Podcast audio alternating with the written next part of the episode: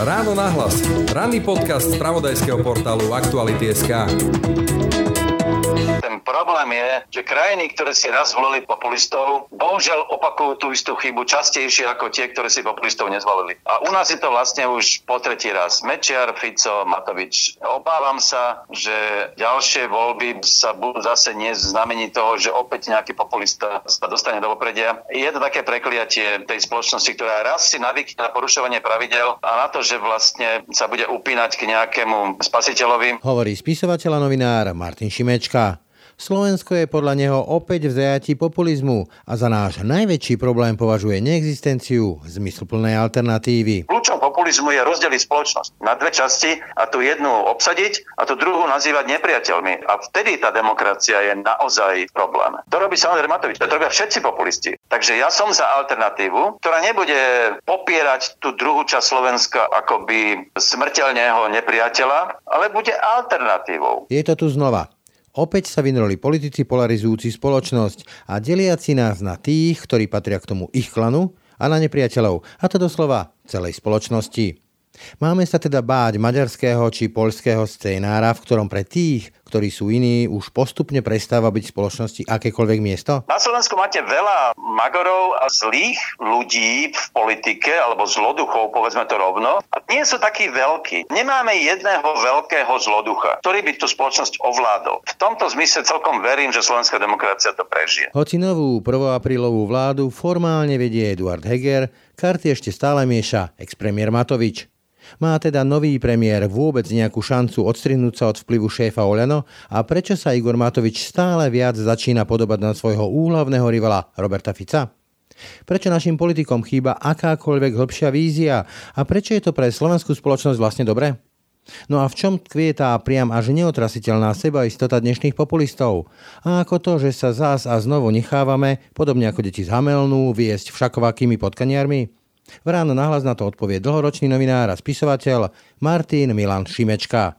Pekný deň vám želá Braň Robšinský. Počúvate podcast Ráno na hlas. Pri mikrofóne vítam novinára a spisovateľa Martina Šimečku. Zdravím ťa, Martin. Ahoj kde Robert Fico a Igor Matovič zlyhali, Eduard Heger môže uspieť. To je titulok článku, ktorý si napísal hovoríš, že sprievodným javom súčasnej chápanej politiky je presvedčenie verejných činiteľov o svojej výnimočnosti, ktorým neotrasie nič, ani pád na dno popularity, averzie a drvivej väčšiny verejnosti. Podľa teba ale Eduard Heger v tomto má šancu. Prečo si to myslíš? Ja hovorím, že má šancu za istých okolností samozrejme, lebo on to nemá všetko v rukách, ale ale je to po dlhej dobe proste človek, politik, premiér, ktorý nie je tak sebastredný. V jeho povahe to vidieť z jeho vystupovania, je to človek skôr konsenzu a sám seba nevníma ako, ako mesiaša alebo človeka, ktorý je nad všetkými ostatnými. To je z toho cítiť. No, tak jednoducho premiér by mal byť samozrejme taký, veď premiér nemá byť e, náčelník, má byť prvý medzi rovnými. A v tomto si myslím, že Hegel tejto svojej role rozumie aj tak nejak celá vlastne jeho politická stopa za posledný rok e, tomu nasvedčuje. Lebo v tejto situácii jednoducho tá vláda potrebuje niekoho konsenzuálneho. No ale ako opakujem znovu, že nemá to všetko v rukách, lebo... To ti vstúpim do reči. Včera sme akurát teda nahrávame to vo štvrtok, v stredu sme mohli vidieť e, tlačú konferenciu ministra financí o prorodinnej politike, kde to opäť bolo o tom, že ja mám plán a tí, ktorí s ním nesúhlasia, tak sú podvodníci, e, ľudia, ktorí spolupracujú s mafiou alebo asociáli. A mňa tam asi najviac zaujalo to, keď e, zdôraznil, že by sme mali byť podľa tohto jeho plánu najlepší v Európe. Opäť sa tam objavuje niečo také ako, že byť prvý. Dá sa s týmto nejako fungovať, ako v rámci koalície? No, to je práve tá otázka, ktorá mám pocit, že toto nemá celkom e, Eduard Heger v rukách, pretože tam má Matoviča, ktorý toto už je vlastne po tretí alebo po štvrtý raz. Najprv sme chceli byť najlepší v Európe s covidom, potom sme boli najlepší v svete s testovaním, potom zachraňoval životy Sputnikom. Všetko sú to megalomonské akcie, ktoré majú ten nádych mesianizmu.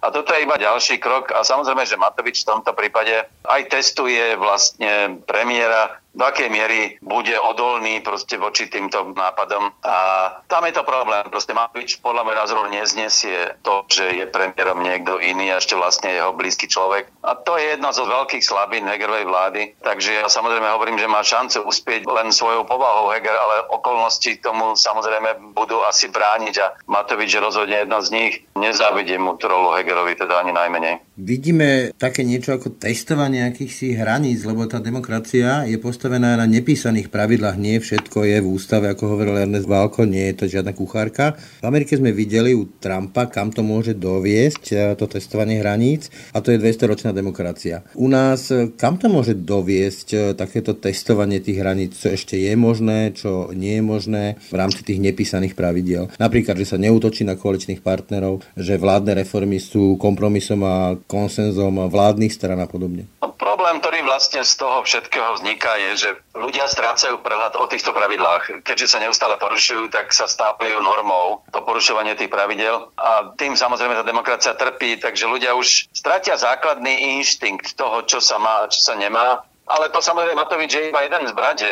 Demokraciu v tomto zmysle torpedovala aj všetci v podstate, od Mečiara cez Fica a tak treba povedať, že vlastne aj Zurinda, ktorý mal menšinovú vládu s porozrivou pomocou opozičných poslancov. No, zázrakom zatiaľ slovenská demokracia prežila v zmysle toho, že stále sme relatívne slobodná krajina. Ten problém, ktorý ja vidím, je, že, a to nemám zo svojej hlavy, ja som čítal analýzy populizmu vo svete za posledných 100 rokov a ten problém je, že krajiny, ktoré si raz volili populistov, bohužiaľ opakujú tú istú chybu častejšie ako tie, ktoré si populistov nezvolili. A u nás je to vlastne už po tretí raz. Mečiar, Fico, Matovič. Obávam sa, že ďalšie voľby sa budú zase neznameniť toho, že opäť nejaký populista sa dostane do popredia. Je to také prekliatie tej spoločnosti, ktorá raz si navykne na porušovanie pravidel a na to, že vlastne sa bude upínať k nejakému spasiteľovi a demokracia to nefunguje. Čiže taký efekt potkaniera, taký tej rozprávky, kde ten Kris až vedie tie deti niekam? Áno, je to tak a slovenskí voliči veľkej miery ešte stále neporozumeli tomu, že to je cesta do pekla a obávam sa, že budú znovu sa upínať e, k niekomu.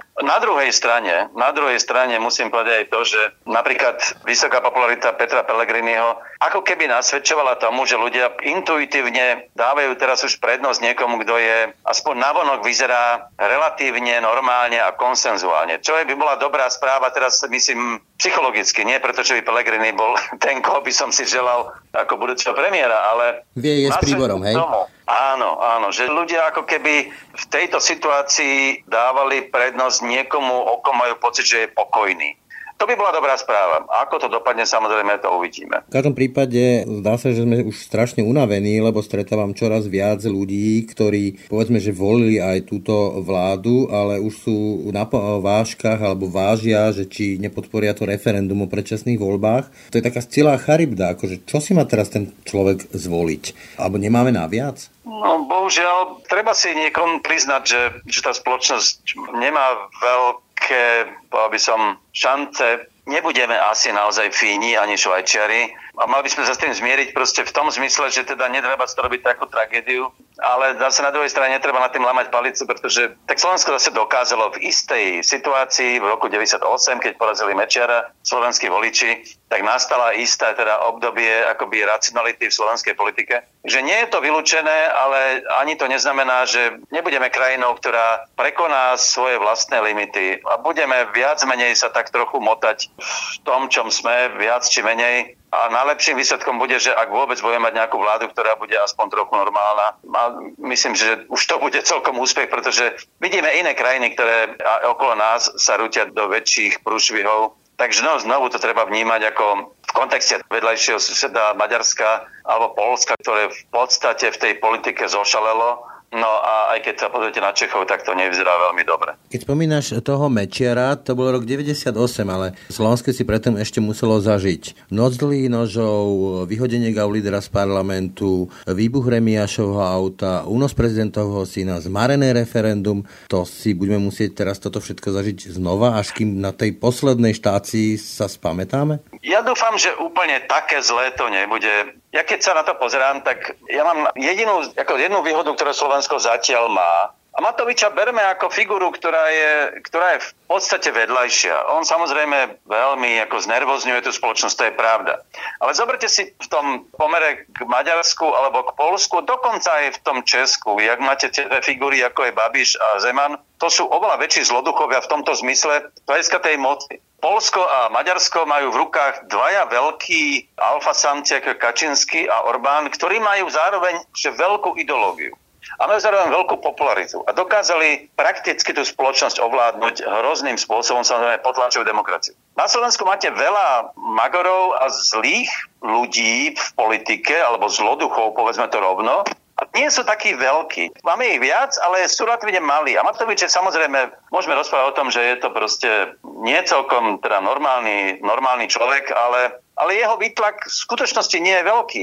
Dokonca ani Fico už, chvala Bohu, ani ten Pellegrini a ani ďalší, nehovoriac o fašistoch, povedal by som, že zlo na Slovensku v politike je distribuované do menších celkov, ktoré reprezentujú proste jednotliví politici, ale nemáme jedného veľkého zloducha, ktorý by tú spoločnosť ovládol. A podľa mňa to Slovensko je v tomto má veľkú výhodu, že nemáme jedného alfa samca, ktorý by tú spoločnosť dokázal úplne paralizovať. V tomto zmysle celkom verím, že slovenská demokracia to prežije. Čiže niečo v tom slova zmysle, ako kedysi som počul jedného českého historika krátko po zmene režimu, ktorý hovoril, že začal čo v Európe zúril nacizmus Hitlera, tak vy ste mali taký ten fašizmus s Tisovou tvárou a začal čo v Európe zúril bolšovizmus so Stalinom, tak vy ste mali taký ten husákovský, husákovskú tvár, to znamená, že jeden brat gardista, druhý brat partizán a nejak sa dohodneme? No, prípade toho komunizmu to trochu sedí, v prípade toho Tisa to nesedí, lebo naozaj Slovensko ako, ako fašistický štát vlastne bol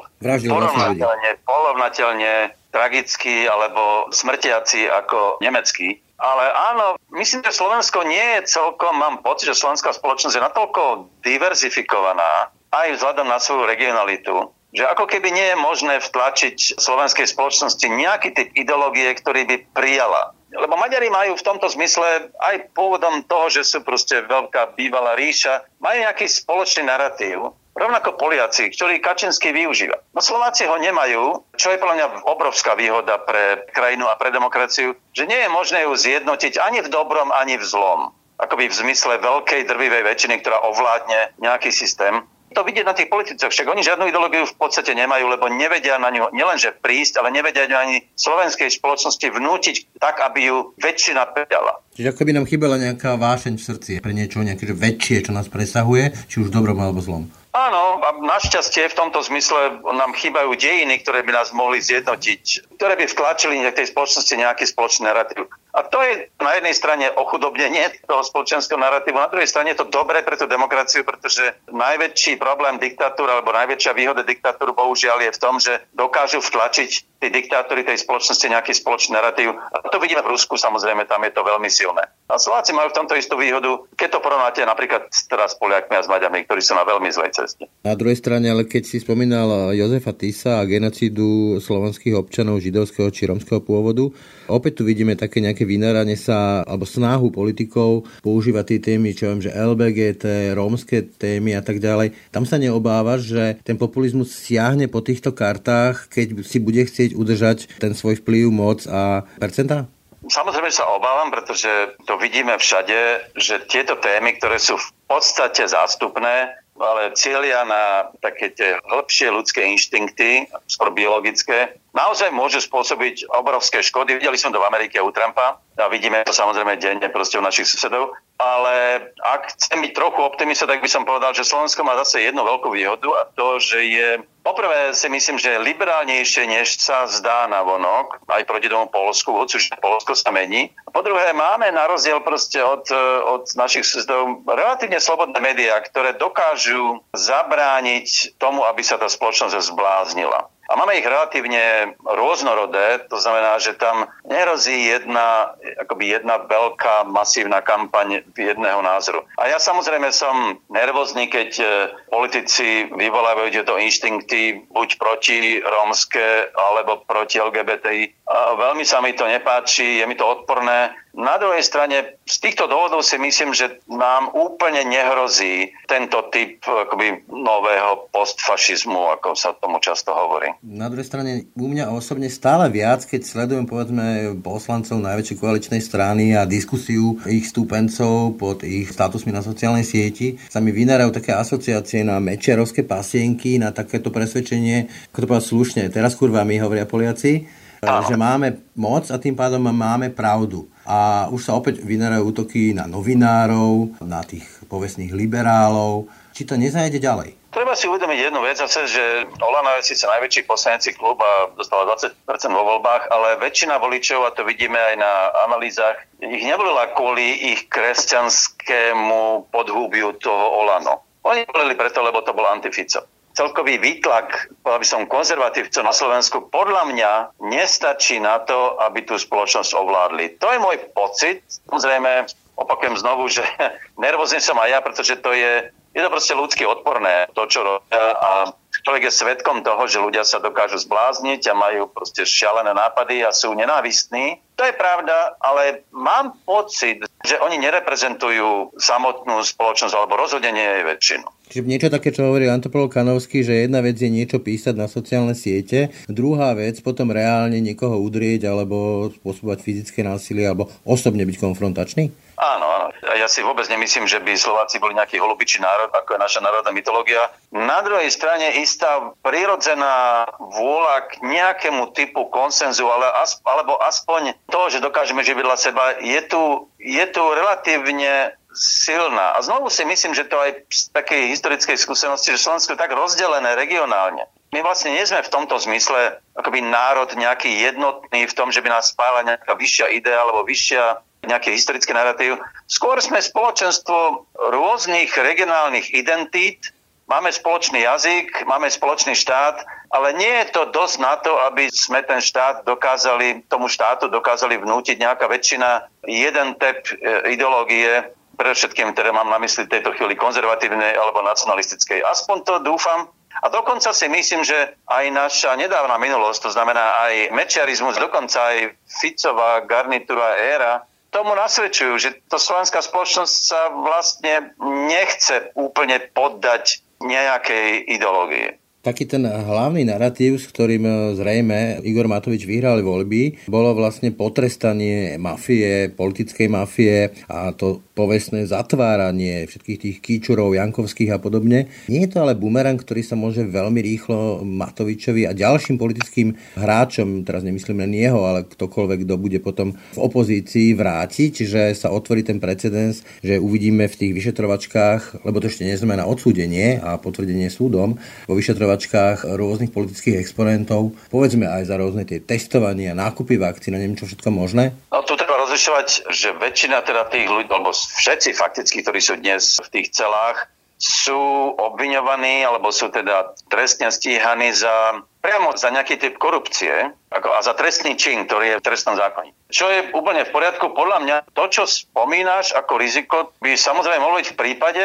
že by sme sa pokúsili, alebo že by sa justícia pokúsila trestať politikov za ich politické rozhodnutia. To podľa mňa je cesta do pekla a v tomto prípade si myslím, že to nie je v poriadku, aj keď progresné Slovensko proste dáva trestné oznámenie na slovenskú vládu alebo na premiéra za jeho politické rozhodnutie, politické rozhodnutie vlády, lebo to je šikma plocha. Politici majú byť trestaní za zneužívanie verejnej právomoci verejného činiteľa, ktoré sa dá jasne pomenovať, za korupciu, za reálne zločiny nie za politické rozhodnutie, lebo za to nesie politickú zodpovednosť, ktorá mu môžu voliči, za to môžu voliči potrestať tým, že ho na budúce nezvolia. To, čo hovorí, že v tá pasca, do ktorej sa dostávame, ktorú Matovič nastavil, je, že protikorupčná agenda alebo túžba po treste naozaj môže zviesť tú spoločnosť na šikmú plochu, lebo samotná túžba po treste, po potrestaní je zradná, ak to nedržíme proste v rámci právneho štátu. Tak sa to nestane linčom. Sa, no áno, tak trochu to zaváňa linčom, ak prekročíme tie medze, môžeme nenávidieť politikov, môžeme ich proste nadávať, môžeme na nich zúriť za to, že sa rozhodnú tak alebo onak politicky, ale vidím tam istý problém proste s tým, či ich máme za to trestať e, v zmysle trestného zákona. A ja teraz na jednej strane viem, že aj vo svete dnes sa debatuje o tom, či by politici nemali niesť aj trestnoprávnu zodpovednosť za to, že prípadne v tej pandémii nie že zlyhali, ale že priamo urobili rozhodnutia, ktoré spôsobili smrť e, mnohých ľudí a čítal som, alebo čítam názory, že treba vlastne zmeniť ten postoj a naozaj treba politikov brať na trestnú právnu zodpovednosť za tieto rozhodnutia. Ale ja si naozaj nesem istý, či to je, je to, je to veľmi, veľmi tenký lat. Mimochodom, keď hovoríš, že si študoval rôzne typy populizmu, ktoré sú tu nielen na Slovensku, mňa čoraz viac udivuje, možno už až prestáva, ale stále ma to udivuje, taký ten bohorovný pocit, a či už to bol Mečiar, alebo to bol Fico, alebo teraz sú to ľudia z Olano, mám 25%, mám 30%, tak ja to viem, ja mám pravdu a ja sa miliť nemôžem. To je také možno kľúčové, ako ja čítam Igora Matoviča, že v jeho svete ako by neexistovala možnosť, že sa môže míliť a že jeho oponenti môžu mať pravdu, respektíve keď s tým nesúhlasia, neznamená to, že sú mafiáni alebo zlodeji alebo zlovoľní ľudia, jednoducho majú iný typ argumentov. Kde sa to podľa teba v týchto ľuďoch berie, taký ten pocit ohromnosti? Niektoré typy ľudí to majú proste vo svojej povahe a boli takí vždy a podľa mňa Igor Matovič a Robert Fico mali vždy ten pocit proste o sebe, že sú nejakým spôsobom lepší, múdrejší než iní. Ale vidíme to všade vo svete, že to vlastne takto funguje. Ale tam je ten problém v tom, že ten populizmus, ktorý je dnes živený aj vlastne všetkým sociálnymi sieťami, tým neustálým kontaktom s tými voličmi tohto typu, ktorí môžu títo politici dneska populisti robiť, čo predtým nebolo v minulosti až tak možné. Na to ste najprv museli ovládnuť médiá. Vyvoláva v nich samozrejme proste pocit, ktorý je do istej miery pochopiteľný, že majú okolo seba obdivovateľov, ktorí živia na svojich sociálnych sieťach a samozrejme, že potom úplne stráti zmysel pre realitu, že keď e, to vidíte u, u Matoviča, nakoniec aj u Fica, že napriek tomu, že väčšina spoločnosti ich neznáša, majú pocit, že proste oni sú na tej správnej strane, že oni majú tú pravdu. Ale to je už vada nielen charakteru, to je vada aj nejakého mentálneho nastavenia toho človeka. Lenže populisti väčšinou majú veľké sklony k narcizmu každý populista je vlastne veľmi podobný typologicky v tomto zmysle. A to keď sa pozriete na Trumpa, no tak je to jak cez kopirák vlastne to, čo všetko poznáme doma. Ale to majú aj, aj mnohí iní, ktorom proste nie sme žiadna výnimka. Povedal by som, že to je tak, že na jednej strane ľuďom sa to páči, istá časť ľudí chce voliť práve takýchto, lebo majú pocit, že keď ten človek je o sebe hlboko presvedčený o svojej pravde, tak ľudia majú sklon mať dojem, že vlastne on asi naozaj vie, lebo dáva tak jasne najavo svoje presvedčenie, že on asi naozaj vie niečo viac než my ostatní. Je to v podstate taká psychologická pasca, že tí ľudia, ktorí sú väčšinou si sú neistí, tak niekoho, kto si je sebou absolútne istý, tak e, na neho prenesú svoje pochybnosti a tým sa ich zbavia. Tak on asi vie lepšie ako my, ako to má byť. No a samozrejme potom sa ukáže, že to všetko je omyl, ale tak je to proces učenia. Ľudia sa musia naučiť, že žiaden politik nemá nikdy úplnú pravdu a keď je o svojej pravde úplne presvedčený, tak sa proste jednoducho musí míliť. Si človek slova, dlhé roky sa živíš slovom, bol si novinár, si novinár, píšeš. Aká je na to odpoveď?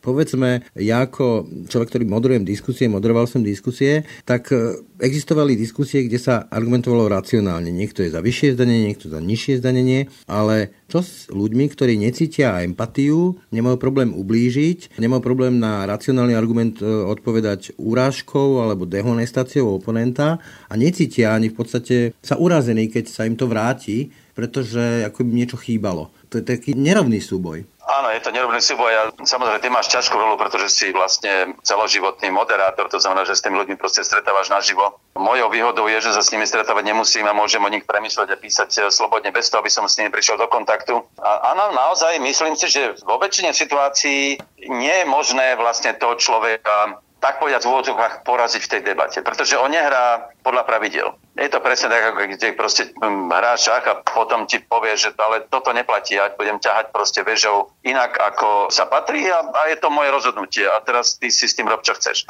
to sa naozaj nedá zvyťaziť. Teraz je najnovší príbeh a to je presne to isté, čo ako sa nedá vlastne zvyťaziť. A o tom sa v Česku debatuje, keď mal Zeman, prezident Zeman teraz rozhovor s jednou moderátorkou, kde ju urazil asi 10 krát v jednom rozhovore. Áno. A tá moderátorka teraz všetci debatujú o tom, čo mala urobiť. A sú názory, že no tak ako má to prejsť mlčaním, iní hovoria, mala naopak na to reagovať. Niektorí hovoria, mala odísť zo štúdia, prerušiť rozhovor. Ale čo s človekom, ktorý vás permanentne uráža, a teraz je to v prípade moderátora, ale on uráža samozrejme proste aj oponentov a tak ďalej. Ako ho zastaviť, ako povedať, že toto sa nepatrí, v takom prípade vlastne môžete urobiť iba jedno a proste povedať mu, že s vami sa už ten rozhovor proste nebudem viesť. No lenže keďže si v politike si moderátor, tak fakticky musíš rešpektovať to, že oni tu v tej politike sú a majú za sebou volickú základňu. Ale áno, ten súboj sa takmer nedá vyhrať. Je veľmi málo prípadov, kedy novinári dokázali dostať takýto typ akoby politika, ktorý vôbec nemá schopnosť nejakej empatie do úzkých je to veľmi vzácne, povedal by som, je to strašne ťažká úloha. Úprimne mi je často ľúto vás, moderátorov, aké to máte ťažké, lebo narážate na múr iracionality, absolútnej sebastrednosti, ktorej neplatia proste pravidla komunikácie. Vieš, mňa na tom najviac zaujalo, lebo podobný príklad svojho času mal aj Donald Trump, ktorý takto vybehol cez tweety na moderátorku novinárku CNN Bržinského dceru.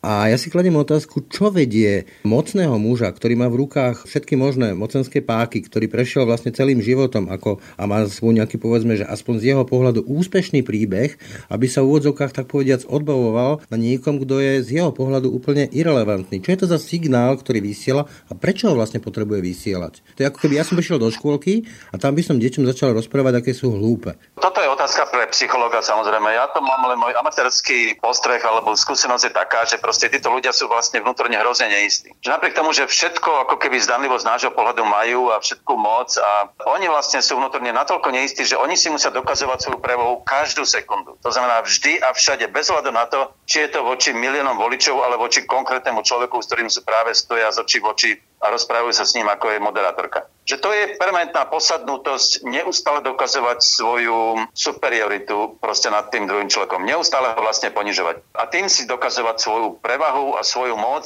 a svoju veľkosť ktorú vlastne všetci títo populisti samozrejme majú vo vnútri, to je ich najväčšia túžba. Ale za tým samozrejme je tá hlboká neistota. Oni to potrebujú si dokazovať naozaj každú sekundu vo svojom živote, lebo im nestačí sa nás pozrieť dozadu na svoj životný priebeh a povedať si, no veď som dokázal toto, už nepotrebujem. To nie je tak. To je proste permanentná potreba každú sekundu. Mňa celkom prekvapilo, teda už ma neprekvapuje taký ten príklon e, k Rusku a k Putinovmu režimu a stotožňovanie Putinovho režimu s Ruskom, ale celkom ma začala prekvapovať e, taká až iracionálna nenávisť e, a odpor voči USA, voči Európskej únii, napriek tomu, že sme celé dlhé roky spojencami, a to nielen deklaratívnymi, ale však sú tu eurofondy, však sú tie väzby, že ľudia chodia v rámci Schengenu pracovať do Británie, do Nemecka, neviem kde všade. A ľudia práve z tej Británie píšu, že aká je tá EÚ skazená, aké je to Rusko skvelé. Toto nie je nejaké ohrozenie pre to naše zakotvenie v rámci Strednej Európy do týchto euroatlantických štruktúr? Na jednej strane samozrejme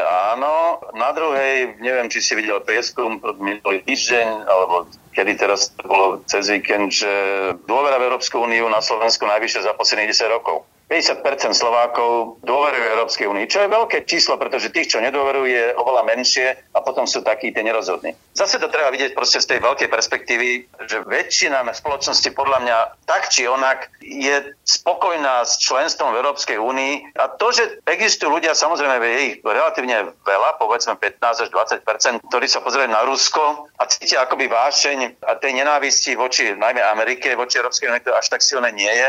Je samozrejme problém, ale Tiež nie. Ani pre Slovensko nový nie je dokonca ničím mimoriadný ani, ani v iných krajinách. Vždy to tak bude, že nejaká časť spoločnosti bude túžiť o tom sú vlastne celé veľké knihy. Vždy bude istá časť spoločnosti, proste, ktorá bude túžiť po diktatúre. Alebo bude odmietať nielen liberálnu demokraciu, ale aj slobodu, lebo sa v nej necítia dobre. Nechcú byť pánmi svojich životov, ale chcú, aby ich niekto ovládal. Taká časť spoločnosti tu vždy bude a vždy bola ja skôr mám pocit, že Slovensko sa v tomto, a znovu, ja ti oponujem ako, ja nechcem byť úplne, že optimista za každú cenu, ale skôr by som povedal, že Slovensko sa vyvíja v tomto smere k lepšiemu, že nové generácie viac si navykajú na slobodu a na zodpovednosť svoje životy a že viac odmietajú, by som, diktatúru, než to bolo v minulosti. Ale samozrejme, keď sa pozerám na to, čo rozprávajú fašisti, alebo aj, a teraz aj iní politici, ako sa klaňajú Rusku a vlastne tým sa klaňajú diktatúre a hovoria vlastne Slovákom, pozrite sa, takto by sme chceli všetci žiť,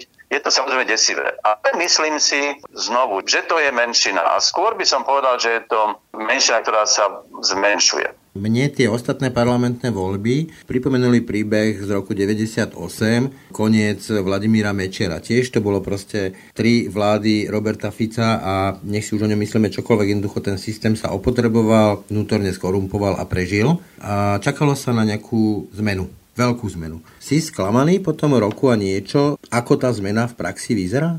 No, ja sklamaný nie som, lebo keď som videl výsledky volieb, tak som uh, zhruba vedel, čo sa bude diať, nemal som o tom najmenšie ilúzie, takže keby som mal povedať pravdu, tak e, ešte som prekvapený tým, že to nie je horšie, než to nie. Pretože ten problém, ktorý nastal a v narozil roku 98, kedy vlastne zvíťazila protimečerovská garnitúra, tak vytvorila nejaký typ akoby alternatívy voči mečerovskému Slovensku. Alternatívy, ktorá bola priateľná pre mnohých.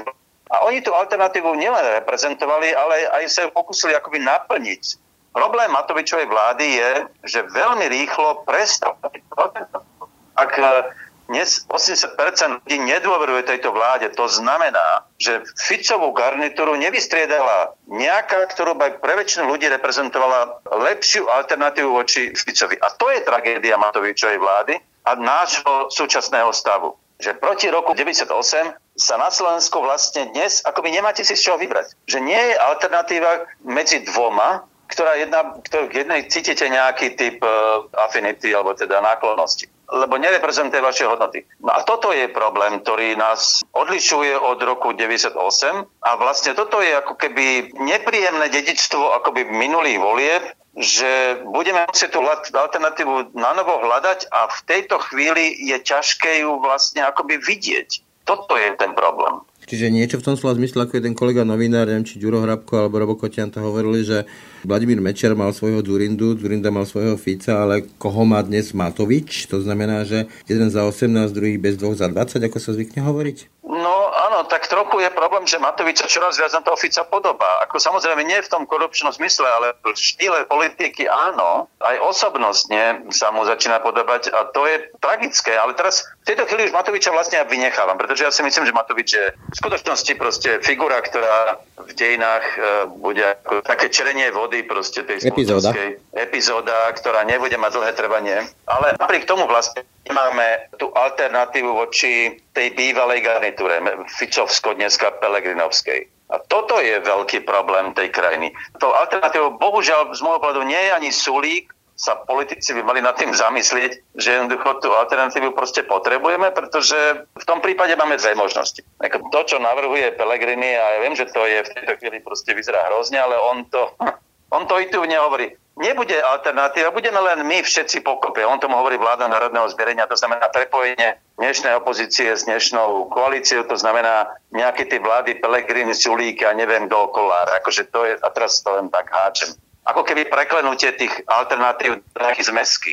Čo je samozrejme jedna možnosť, ja to nevylučujem, ale druhou by bolo a oveľa lepšou samozrejme nájsť dobrú alternatívu voči, voči tomu, čo reprezentuje tá časť krajiny, ešte od Mečera až, až po Fica. A to, že tá krajina je v tomto zmysle tak trochu rozdelená, hoci podľa mňa menej ako opäť, ako napríklad Polsko, je v demokracii normálne. Len to rozdelenie nesmie proste nesmie predstiahnuť istú civilizovanú normu, ale to, že sú nejaké dve časti tej spoločnosti stojace proti sebe, je dosť normálne. A kedy si to bolo proste tak, že stáli proti sebe sociálni demokrati versus kresťanskí demokrati, ako takto to bolo v Nemecku celé dekády. A bolo to normálne, bez toho teda, aby tá spoločnosť cítila nejakú hlbokú priepas.